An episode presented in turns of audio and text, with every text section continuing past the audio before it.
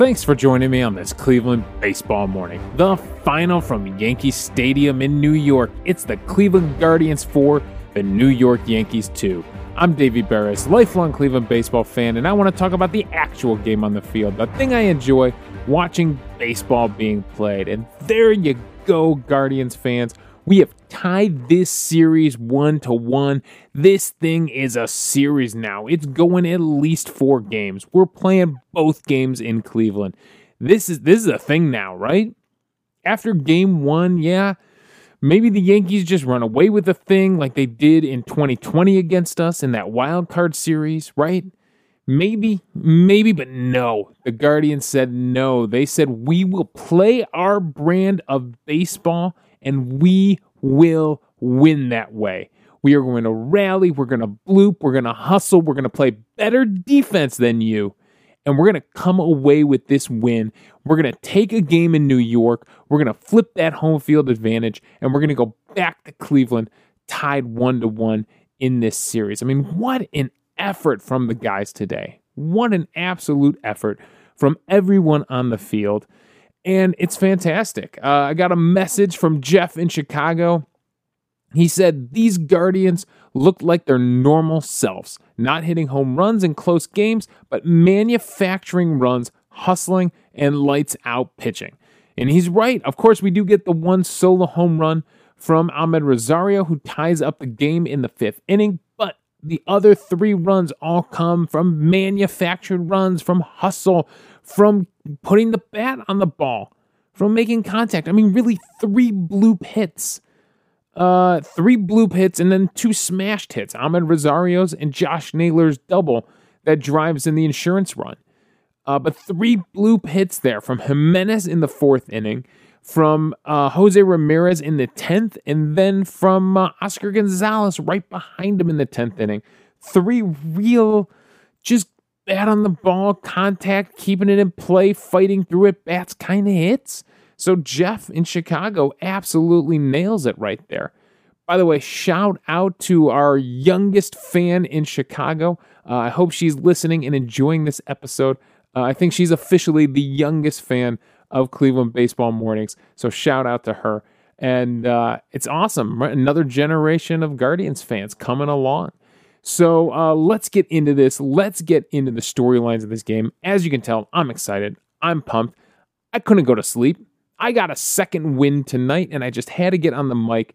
Uh, frankly, I wanted to do this when uh, the energy was fresh.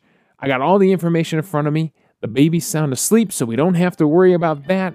That's right, folks. It's getting close to midnight here in Cleveland, which makes this Cleveland Baseball Nightly.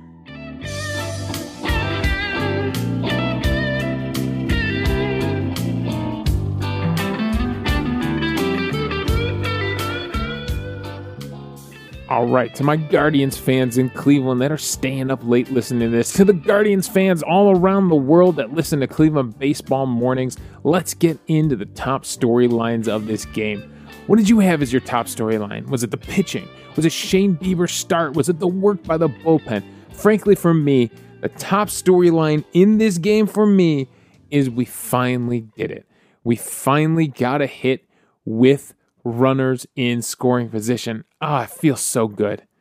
It feels so good. Now, there were plenty of moments in this game where we didn't get a hit with runners in scoring position. There were plenty of moments in this game where we left runners on base. I mean, in the first inning, Kwan with a lead-off bunt single. My God, is he just not the most fun baseball player on the field in Major League Baseball right now? Steven Kwan just continues to quietly come up with ways to impress us over and over again. Two moments in this game where he really impresses. The the leadoff bunt right there is just on the first pitch. He just boom pushes it right past Cortes. Uh, they're playing him deep at second base. He knows exactly where he's going with the ball. A very impressive way to kick off the game, especially you know with the rain out and we're, we're sitting and thinking about this game. You know for an extra 24 hours to come out and do that Cortes was probably game planning on how he was going to pitch Kwan and you know, Aaron Boone was thinking about how he's going to align the field right, and then it doesn't matter because Kwan goes and does that on the first pitch of the game. Uh, And the other moment was the catch, the shoestring catch he made with runners on scoring position uh, in the middle of this game. Uh, he saves Bieber, he saves an RBI, and he absolutely steals a hit later in this game. So, two brilliant moments from Steven Kwan in this game. Amed Rosario doesn't ground into a double play this time, doesn't ground out. He actually shoots one through to the opposite field. We've got runners on first and second. Jose Ramirez gets a little aggressive, flies out to left field. Frankly, he didn't look very comfortable swinging from the right side of the plate. Uh, he looked much more comfortable swinging from the left side of the plate. And so, yeah, so man, uh, whatever we got to do to get him to face a righty, uh, to face a yeah right-handed pitcher, uh, he didn't look comfortable facing the lefty. So he pops up there and then Oscar Gonzalez, unfortunately, uh, lines into an unassisted double play, lines out to the first baseman, Anthony Rizzo. That's just a bad break. I mean, there's nothing Amed Rosario could do. He's taking a secondary lead. There's nothing he can do. It's right to Rosario. It puts uh, Rizzo. It's right to Rizzo. It puts him right in line with first base. I mean, he easily beats Amed Rosario back to the bag. He's a he's a dead duck out there. He's an absolute dead duck out there. There's nothing he can do. It's not bad base running. That's bad BABIP. That's bad BABIP. By the way, uh, you know I talk about the baseball gods a lot in the show, and BABIP has a lot to do with the baseball gods. Uh, and uh, they had some audio. They had Tristan McKenzie mic'd up, and Tristan McKenzie, while being mic'd up in the dugout, reference the baseball gods. So I feel a little bit vindicated there that these guys talk about that in the dugout. They, you know, obviously baseball players are known for being superstitious, but to hear Tristan McKenzie just say it to another teammate, right? The baseball gods. Uh, I really enjoyed that. So, uh, yeah, baseball gods were not shining on Oscar Gonzalez or Amed Rosario on this play. So we do leave runners on in scoring position there. We leave Kwan stranded at second base. Uh, and then in the uh, fourth inning, though, in the fourth inning, we finally do it. We finally come through with runners in scoring position. And uh, it starts with a Josh Naylor two out infield single. Are you kidding me? Uh, he legs one out here. Uh, he chops one to second base. And uh, Gleyber Torres tries to make a play on it, but frankly, he's so close to Rizzo that Rizzo can't really react to the ball and Naylor, you know, is safe basically. Uh, it's an ugly play, but uh, we wouldn't expect anything less from Josh Naylor to turn an ugly play into an infield single. Owen Miller does the only valuable thing he he will do in this entire game, uh, which is draw a walk here and move Naylor into scoring position, and that brings up Andres Giménez. He's down in the count 0-2, and uh, you know, Cortes is clearly trying to uh, get the ball away. The catcher is set up down and away. This pitch is supposed to be out of the strike zone, and instead he just catches too much of the plate. Andres Giménez flicks the bat out there and is able to poke this thing into right field. 71.3 mile per hour exit velocity. When I tell you it was a bloop, it was a bloop. Uh, only goes 209 feet, drops in front of Aaron Judge, and uh, Josh Naylor is on his horse. It doesn't matter how that leg is feeling. When Naylor needs to run this year, he will run no matter what he's feeling in that foot, in that leg. And uh, I, who knows if he would have been safe or out? It doesn't matter because Judge absolutely sails the throw, throws it basically to the back railing. Um, and Naylor comes in and scores the first run from the Guardians, claws us back a little bit into this game. But the point is, we proved we can get a hit with runners in scoring position finally finally we get the we get we get one. Not the big one, but we get one, right? We get a run across our style, our way of baseball. All right, we prove we could put one on the board that way. It's the first run scored not via the home run by the Guardians. There was another moment that had me literally almost punching my desk. It was the sixth inning. Oh, it was frustrating. Uh, Andres Giménez gets on via the walk, so he's getting on base. Man, our all star he steals second base. A nice steal there. Hedges does strike out in the at bat, and then Myles Straw would fly out to end that threat. So two guys go down. They are eight and nine hitters, but two guys go down with a runner in scoring position in there in the sixth inning. It just felt like oh man, it was a two to one game, and just you, you didn't know. Actually, it was a two two game at that point, right? Amed Rosario had already tied it with the home run. It was a two two game, and you just we really needed to take the lead. Like the pitching was doing so well that we just really needed to take the lead so that our bullpen could finish the game. Now our bullpen would end up finishing the game, but not in the way any of us expected them to. So I really, that one in the sixth inning, I really wanted Andres Giménez after he stole second base. I really wanted someone to be able to drive him in, and they just couldn't do it. Straw flies out to end that threat. Uh, they would threaten again in the ninth inning. Uh, two guys on with two outs. He finally uses a pinch hitter in the ninth inning. I don't understand why Francona is so nervous to use a pinch hitter. Why did he carry Benson? And uh, Gabriel Arias and the younger Naylor brother. Why did he carry these guys if he doesn't want to use a pinch hitter? Instead, he lets Owen Miller go out there and face right handed pitcher after right handed pitcher and strike out bad. Really bad. So he finally uses a pinch hitter here in the ninth inning. Of course, Will Brennan strikes out, but Myles Straw draws a walk with two outs. Steven Kwan reaches via a fielding error um, in the ninth inning. Uh, first baseman Anthony Rizzo can't field it cleanly. It's a little unfair because he's playing in, uh, holding straw at the bag. Uh, it's a 92 mile per hour shot, so not technically a hard hit ball, but I think uh, Anthony Rizzo would tell you it's a pretty hard hit ball. Uh, he's the one who had a hit at him. So it goes as an error against Rizzo. But, anyways, it puts runners on the corner. Oh, for Amed Rosario. Is he going to get the high leverage hit here? No, he grounds out. Grounds out. I believe first pitch swinging, too. Uh, he grounds out to uh, Donaldson at third base to end the threat. So, uh, again, runners in scoring position. I mean, it's the huge storyline of this game. We were able to do it a few times, but it was very, very difficult. And yes, Amed Rosario was swinging at the first pitch there with runners on the corner in the ninth inning. So the 10th inning comes up, and I mean, this is the big moment of the game. This is the highlight you're going to see over and over again. Jose Ramirez uh, is fighting pitches off. Uh, let's go to the matchup here. Uh, James Taillon is in, and he is trying to work Rosario Ramirez up with fastballs throws him two two seamers up that he misses with. He falls behind 2 0.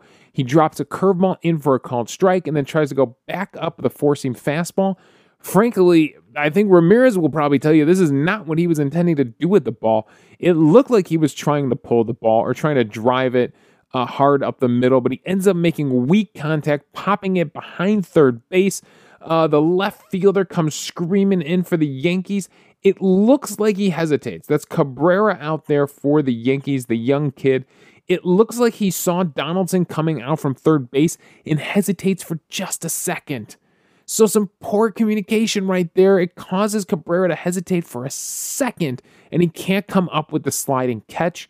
Uh, Donaldson jumps on the ball, at least reacts to it, but Jose Ramirez never stops running. Donaldson could feel it. He said he saw him out of the corner of his eye that he wasn't going to stop running. That's not Ramirez's game. From the crack of the bat, there's like a moment where you could see Ramirez react and go, Well, not what I planned on doing, but we're going with it. And he sprints out of the batter's box, flies around first base, doesn't break his stride. He's into second. The throw from Donaldson, you know, he rushes the throw, so he ends up throwing it wide. Uh, the second baseman almost collides with the second base umpire trying to get this ball. So it rolls towards Rizzo at first base, but Ramirez never stops, goes into third, head first slide. He's safe at third. They throw the ball around the infield. It's a little league triple. It ends up going as a double and then advancing on the error. Uh, but we got a leadoff runner on third base in extra innings now. And then that brings up Oscar Gonzalez. Uh, once again, interesting at bat. Taillon is just pounding him away up and in just firing away with fastballs and two seamers up and in. Tries to throw a cutter, but misses down and away with it, makes it a one and two count. Goes back up with another fastball that he fouls off again, way up and in. Just Gonzalez is swinging at pitches out of the strike zone here, but he's fouling them off. He's staying alive, and then he throws him a curveball. So he goes from throwing him 90, 96 basically, 95.9, 96.1, 96.4, an 89.7 mile per hour cutter down and away, goes back with a 95.7 fastball, and then drops an 83 mile per hour cutter or curveball, sorry, 83 mile per hour curveball right down the middle. The change of speed definitely messes with Oscar Gonzalez. You can see it in his swing, but he is so locked in and just make contact, make contact, stay alive, make contact. And what does he end up doing?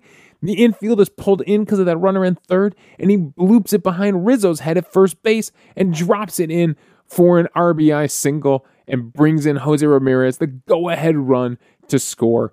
If they're playing back in their normal infield depth, I, I don't know if Rizzo catches this or not. He might have a shot at catching this uh, behind first base. But they're pulled in because of that runner at third. So the Guardians hustle and their contact approach create a run here. That's what we're talking about. The Guardians don't have to hit home runs because they can create runs through their through their patience, through their contact, and through their hustle. They create a run right here. And then Josh Naylor works a really long at bat, an eight pitch at bat. Taillon is going back and forth between hard stuff and curveball and hard stuff and curveball. And then finally, the first pitch of the at bat that he fouls off is a fastball right down the middle. He doesn't see another fastball on the plate until the eighth pitch of the at bat. There were fastballs inside. There was a two seamer up at the top of the strike zone that he laid off. He finally gets another fastball back in the strike zone. It's up at the thighs, and he drives this thing 108.5 miles per hour. And he even admitted uh, Harrison Bader in center field, who's normally a ridiculously good fielder, took a bad route on the ball. He almost breaks in a little bit and then has to curl back as this ball goes over his head and off the center field wall. One hops the center field wall, and it brings in uh, Oscar Gonzalez, who was moving on the pitch. He was running on the pitch. He hesitates for a second as he's getting to second base to just see how Bader is playing this thing because Bader looks pretty confident coming in and then has to bail on his route and break back on the ball. And then Gonzalez knows it's on and he's off to the races and he scores all the way from first base as the insurance run. It's a huge double from Josh Naylor. Unfortunately, they're not able to bring Naylor in from uh, second base there. Three groundouts in a row end the threat, but the job is done. We get a hit with runner in scoring position here in the 10th inning, and then another hit that drives in a runner from first base. A big extra base hit here from Josh Naylor, and it's Guardians baseball. Double, single, double, back to back like that, taking extra bases, running, you know, moving on the pitch from Gonzalez, being aggressive on the base pass right there, you know, uh, you know, whether it's a steal or it's a hit and run, you know, uh, he's moving. The point is he's moving and he's being aggressive on the base paths and he scores all the way from first. That is Guardians baseball right there in the 10th inning. Uh, just fun stuff. Just absolutely fun stuff from your Guardians offense. So it took a while to get there, and there were moments where it didn't look like it was going to happen. I told you the Guardians end up going two for 11 with runners in scoring position, but I'll tell you what, there's a huge, huge difference between 0 for 8 in game one with runners in scoring position to 2 for 11 with runners in scoring position in game two. I mean, that's a huge difference in the playoffs. Uh, you know, I, I put a star next to this note. I, I really want to emphasize this. It is hard to rally in the playoffs. Go ask the Yankees. They had their moments too. Uh, they had their moments in the eighth inning when Karinchak walks the bases loaded and Higashioka lines out uh, to third base to end that threat. It's hard to rally in the playoffs. Uh, ask them about the sixth inning when they get two guys on and they knock Bieber out of the game, and then Stephan comes in and strikes out Matt Carpenter to end that threat. Uh, ask the Yankees about where was the one where Kwan made the nice shoestring catch off Donaldson in the third inning when they get two guys on, a walk and a single from Rizzo and Gleyber Torres, he strikes out Stanton who had homered in the first inning, and then Donaldson hits one 101.9 miles per hour into left field. It has a 750 expected batting average, but they didn't expect Steven Kwan out there, who snags the shoestring line drive and ends the threat in the third inning. So go ahead, ask the Yankees. It is hard to rally in the playoffs. It is hard to create runs the way the Guardians do. It's a little bit easier against Kansas City's pitching, right? Or Detroit's pitching. It's a tiny bit easier. Uh, heck, even Minnesota's pitching this year. Uh, it's a little bit easier than it is off of what you're facing in the playoffs, which is the best of the best pitching that baseball has to offer. Whether they're wearing a Guardians uniform or a Yankees uniform or an Astros uniform or a Mariners uniform, I feel like the AL, it's a really, really ridiculously tough pitching field this year. So the fact that they go two for 11 with runners in scoring position, like that is a major victory. On the other side of the thing, the Yankees are 0 for 7 with runners in scoring position, and that's the difference in the game. It is really, really hard to create these rallies in the playoffs. The, the intensity is cranked, forget 10, the intensity is cranked up to 100. And uh, the Guardians have two moments in this game, and it proves to be the difference right there. Now, we did have a home run. Give some respect to Amed Rosario. Again, we, we've talked about this all season. Amed Rosario has a tendency to come up with plenty of hits in low leverage situations. In high leverage situations, like he finds himself in in the uh, in the ninth inning, he grounds out. But in a low leverage situation with nobody on base in the middle of the game, out of nowhere, he just comes up with a solo home run to tie the game. Now, what I said on Twitter, and I'll say again, is there are no such thing as low leverage situations in the playoffs every single at bat in the playoffs should be considered a high leverage situation. And he ties the game here. So Amed Rosario just he gets two uh, two pitches down and in in a row. The first one I think was a cutter that misses. The second one is a fastball that comes down and in in the strike zone, and he just goes down and gets this thing off the lefty and hits it 106.5 mile per hour exit velocity to pretty much straightaway center field 416 feet, had a 960 expected batting average. So Amed Rosario ties the game up there with a home run kind of out of nowhere. Just, yeah, out of nowhere. You just weren't expecting that. You were waiting to maybe try to start another rally. You just rallied in the fourth inning, right? You just worked a couple walks off him. Uh, Kwan flies out to start the inning, and then boom, Rosario just out of nowhere hits this home run to tie the game. So, got to give the guy a shout out right there. Amed Rosario, statistically, right, as far as Fangraphs go, and as far as WAR and OPS Plus and WRC Plus goes, you know, those advanced stats, Amed Rosario might not pop in those advanced stats. But as far as the eye test goes, and as far as what he means to this team, like you could tell the leadership role Amed Rosario plays on this team. And the fact that he hits this home run here to tie the game was a huge, huge pivotal moment in this game. Takes a lot of pressure off the offense to know that they can give up a two run home run early in this game in the first inning and they can claw back from that. That it's not, you know, it's not the end of the line to give up a home run to the Yankees. You can climb back and you can continue to play your style of baseball. You don't have to get into a home run derby with them.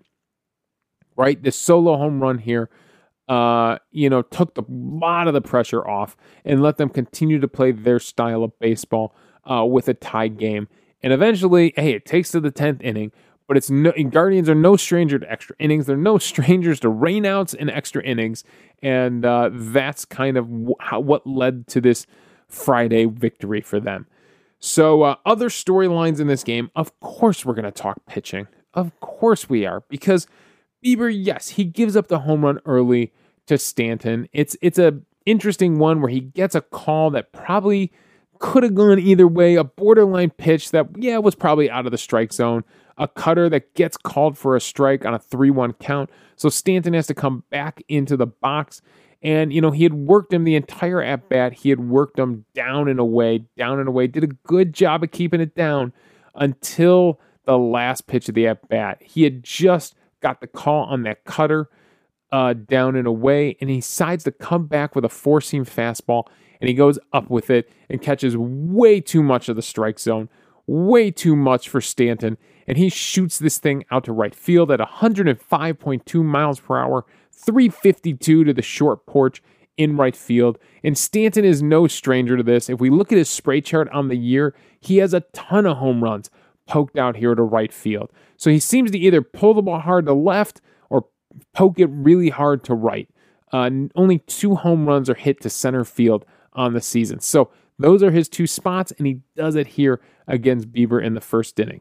But after that, Bieber absolutely locks in, and I would say outpitches Nestor Cortes. Uh, the final line between the two of them, Cortes only lasts five innings, gives up six hits, two earned runs, three walks, uh, only three strikeouts, one home run given up on 92 pitches. He's only hard hit four times, but it's enough to score two runs. Meanwhile, on the other side, it's interesting. Bieber gives a uh, goes five and two thirds, and that would prove to be significant. Those two thirds of an inning, uh, gives up five hits, uh, does give up two runs as well. Also walks three, but he strikes out seven. Also gives up a home run on 101 pitches. He's hard hit one, two, three, four, five, six, seven, eight, nine times. But those seven strikeouts were huge. I mean, Bieber's thing has always been the strikeout. He has carried that tradition of the uh, the 20 teens Guardians pitchers, right? Kluber and Carrasco and yeah, Trevor Bauer and Clevinger. Those guys were all about the strikeout, and Bieber has definitely kept that tradition alive, even though, you know, Quantrill might pitch a little more to contact, and uh, and uh, some of the other guys might pitch a little more to contact. Bieber still goes for those strikeouts, and he racks up seven in this game. And frankly, he was pretty nasty with the cutter and the uh, slider. It's interesting here. I'm over on the Baseball Savant page, and if you follow along with the podcast and you actually look at these Baseball Savant pages, they decided to change things up for the playoffs. Sure, why not? We've only done this for 162 games. Change the layout for the playoffs. Why not? But we do have some more information here. We have some plate discipline information now available to us. Uh, so I'll if something pops out uh, to me on that, I'll let you know. But the thing that's popping out to me is the CSW numbers for our Guardians pitchers.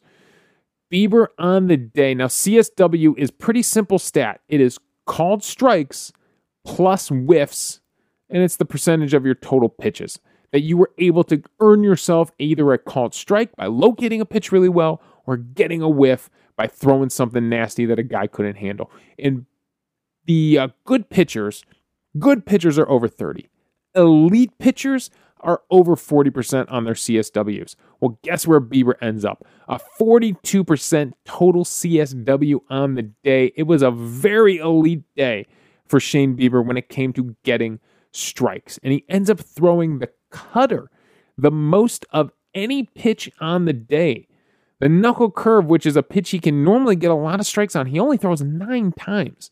Throws 26 four seam fastballs, throws 31 sliders, and 35 cutters. And what I can tell you is that the cutter and the four seam fastball were very much thrown in the strike zone.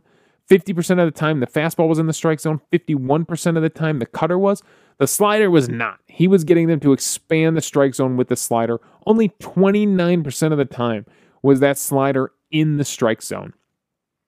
Uh, so the uh, numbers on the cutter a 65% whiff rate on the cutter, 11 whiffs on 17 swings. On the slider, a 53% whiff rate on the slider, 8 whiffs on 15 swings, and then 11 called strikes from the four seam fastball. So that's how he was getting it done on the day. It's a 54% whiff rate total on the day for Shane Bieber. 50 more than half the time when those guys took the bat off their shoulders, they were whiffing at his pitches. So yeah, he did give up three walks and he got himself into a couple of jams. And yeah, he left one cutter up or one fastball up for Giancarlo Stanton, a uh, you know a prolific home run hitter. But man, other than that, he was pretty nasty and unhittable on the day. Now, I told you, him and Nestor Cortes, it was a different battle on the day. Cortes only has a 20% whiff rate on the day. He got a few on the fastball, a few on his cutter. None of his off speed stuff really gets a whiff. Uh, it's 10 whiffs on 50 swings, so a 20% whiff rate for Cortes. Uh, it's only a 26% CSW on the day for Nestor Cortes. So much, much different approaches uh, for these guys on the day. So a beautiful job from Bieber, and those two thirds of an inning were a huge difference because, uh, you know, Aaron Boone really burns through his bullpen.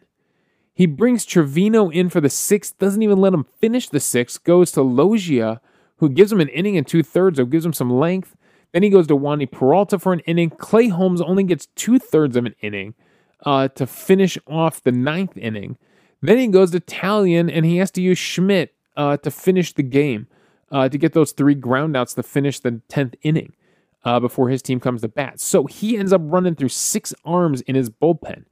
Meanwhile, on the other side of things, uh, Bieber getting two outs in the sixth inning. Trevor Stephan is able to finish the sixth, come back out and pitch the seventh. What does he do? Faces four batters and strikes them all out on 21 pitches.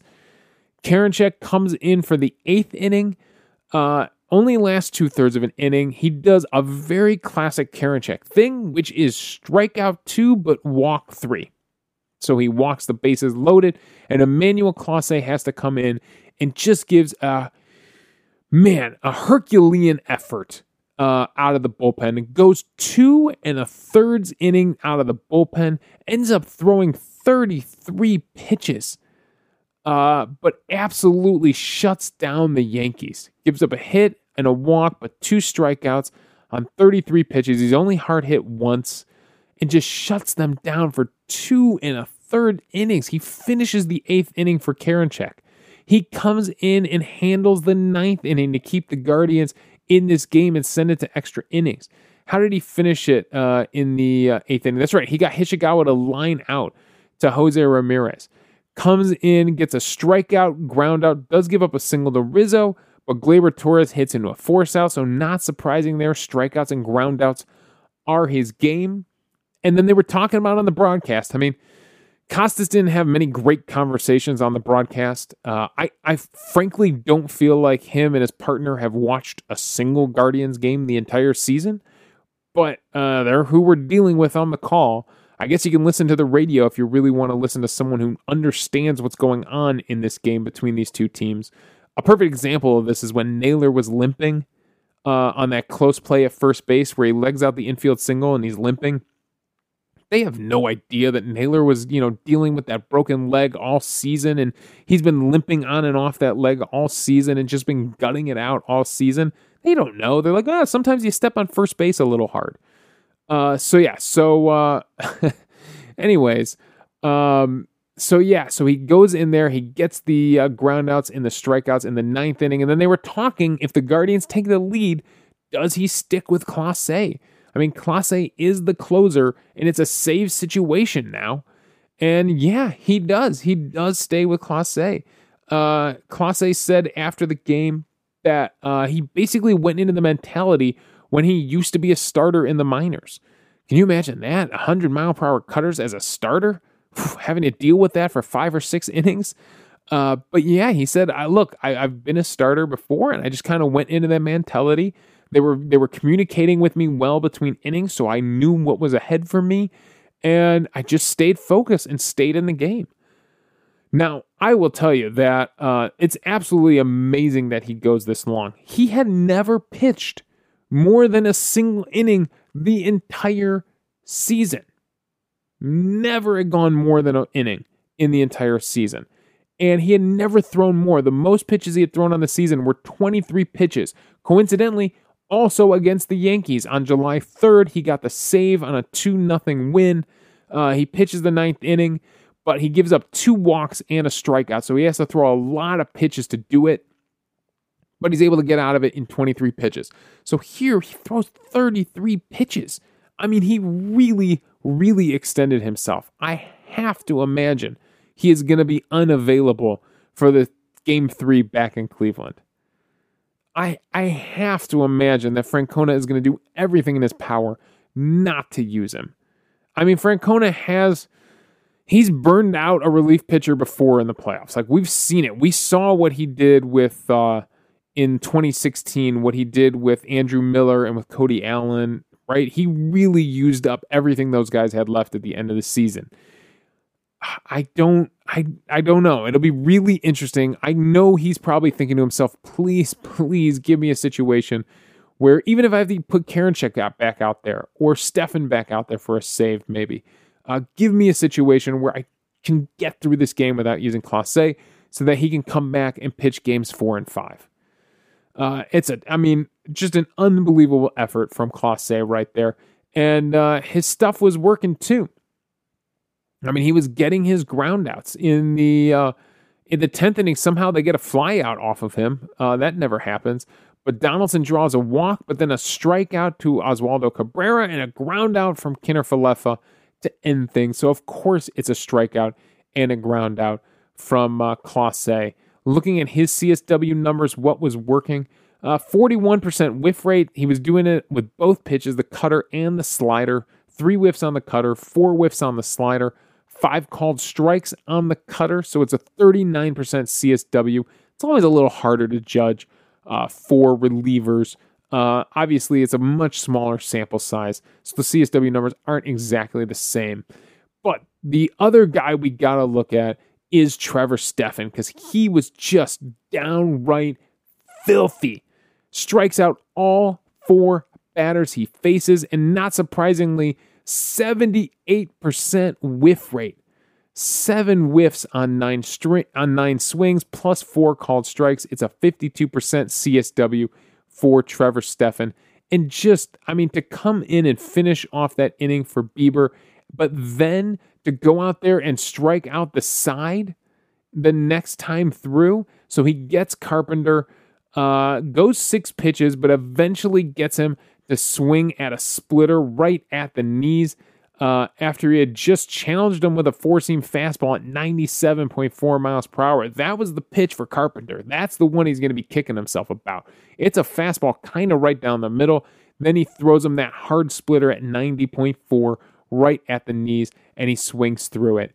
Uh, the next batter he would face in the next inning, it would be Harrison Bader. So he's turning the lineup over here against the righty Bader, throws him all sliders, five pitches, five sliders, eventually gets him to chase one, tries to get him to chase one in the dirt because he's ahead one and two in the count.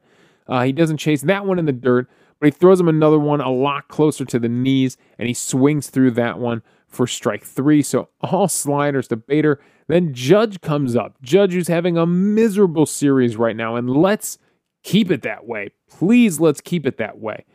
Uh, Judge gets a four seam fastball on the outside edge that he uh, swings through for a strike. He foul tips a four seam fastball high and tight, up and in. Uh, tries to throw him that splitter in the dirt, but he lays off it and then comes back with that splitter down and in, and he can't lay off it this time. So the splitter gets himself another victim, and then Stephan has to fa- face Anthony Rizzo, falls behind with some fastballs away to the lefty uh, 2 and 0. Comes back with a slider that catches the outside edge to make it 2 1. Comes back with a four seam fastball that catches the inside edge uh, to make it a 2 2 count. Throws him that splitter down and away. He lays off it. It's in the dirt again. Comes back, keeps it more at the knees this time, but still keeps it below the strike zone, and he swings through it. The splitter gets another victim.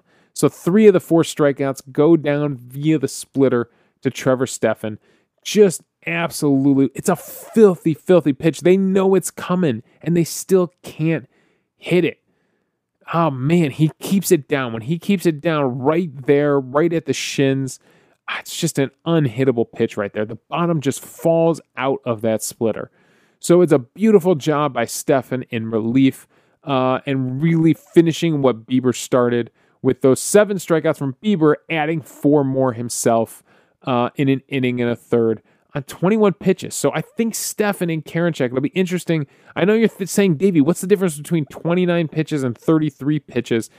It's because Clase's were such, I feel like they were more intense, right? Karinchak was, uh, he was actually a little bit wild. We're used to him being wild with his fastball high. He was a little wide this time. He was missing in and out with those fastballs, not high this time. So I don't know, it just doesn't feel like Karinchak worked as hard as Clase worked in this game. So I think that wraps it up. I think that wraps up all my thoughts on this one. It's a heck of a battle from your Cleveland Guardians. MVP on the day. I know you're probably looking at the offensive side of things. Maybe Jose Ramirez for hustling all the way to third to kick off that 10th inning. But I got to give MVP on the day to Emmanuel Clase. He went absolutely above and beyond in relief this game. And, uh, you know, he not only does he save Karinchak's butt with the bases loaded in the eighth inning, he does his job in the ninth inning and then comes back out there and finishes things off in the 10th inning. Absolutely could not have got this thing done today without that effort from Emmanuel Clase. So he's taken home MVP on the day. Man, we've got ourselves a fun series here between the Yankees and the Guardians. This is what I was looking for. This is what I'm talking about. Houston is up 2 0 on Seattle. They could finish this thing. Uh, by the time you're listening to this, frankly, Houston could be finishing the, that side of the bracket up. Uh, but the uh, the Phillies have taken a 2 1 lead over the Braves. So the sixth place wildcard team has a chance to move on over the division winner that won 100 games. And right now, while we're recording this, the Padres are up 2 to 1 in the top of the ninth as they enter the top of the ninth inning. So the Padres, another wild card team, has a chance to go up uh, two games to one over the Dodgers. So there's a chance all of the division winners in the National League could get knocked out of this thing before the ALCS, and we could be looking at two wildcard teams facing each other in the ALCS or in the NLCS. That would be wild. Meanwhile, in the ALCS, we might be down to only the division winners if Houston can finish that thing off and the Guardians and the Yankees continue to battle. So, different things going on in the different leagues right now. It is wild stuff in the MLB playoffs. And uh, man, it's just fun to be a part of it, right? Obviously, the ultimate goal is to win a World Series. But we always talk about how baseball is just, it's fun.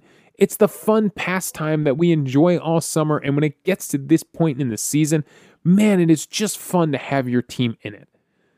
And, and the bonus, the bonus is that these guys are good enough to beat anybody in baseball the way they play. The way they hustle, the way they play defense, and the way they pitch, they are good enough to beat anybody on any day and the Yankees are going to continue to suffer through it and the Yankees fans are going to, the Yankees fans are going to continue to suffer through it. And I'm glad our team does that to them. I'm glad we shut down that crowd. We shut even though they had the lead, they had that 2, you know, nothing lead right in the first inning. The way we played, we really kind of shut down that crowd in New York. We had the momentum from Giménez's RBI single. We had the momentum in that game. We had that stadium. That's right. We went in and we shut down Yankee Stadium. So, uh, man, we play a fun brand of baseball, and I am enjoying the heck out of these playoffs right now. So, thanks for joining me on this Cleveland baseball morning. Again, the final from New York. It's the Guardians 4, the Yankees 2. You can follow me on Twitter at Davey Berris. You can email the show at clevelandbaseballmornings at gmail.com. Let me know your let me know your thoughts on everything that went down in game two. Whether it's the hustle, it's the blue pits, the Herculean job out of the bullpen from some of our guys. Please, morning morning people, morning people, where are you at? Let me know what you're thinking about this playoff run. Hit me up at clevelandbaseballmornings at gmail.com. We'll discuss it on the show. Also, I'm hosting this podcast on Anchor, so if you go to anchor.fm forward slash Cleveland Baseball Mornings, you can leave a voicemail for the show. We'll play it back on the air, respond to your thoughts, and we'll have a fun conversation amongst the fans about baseball. That's right, we're doing this show at night, so thanks again for joining me on this Cleveland Baseball Nightly.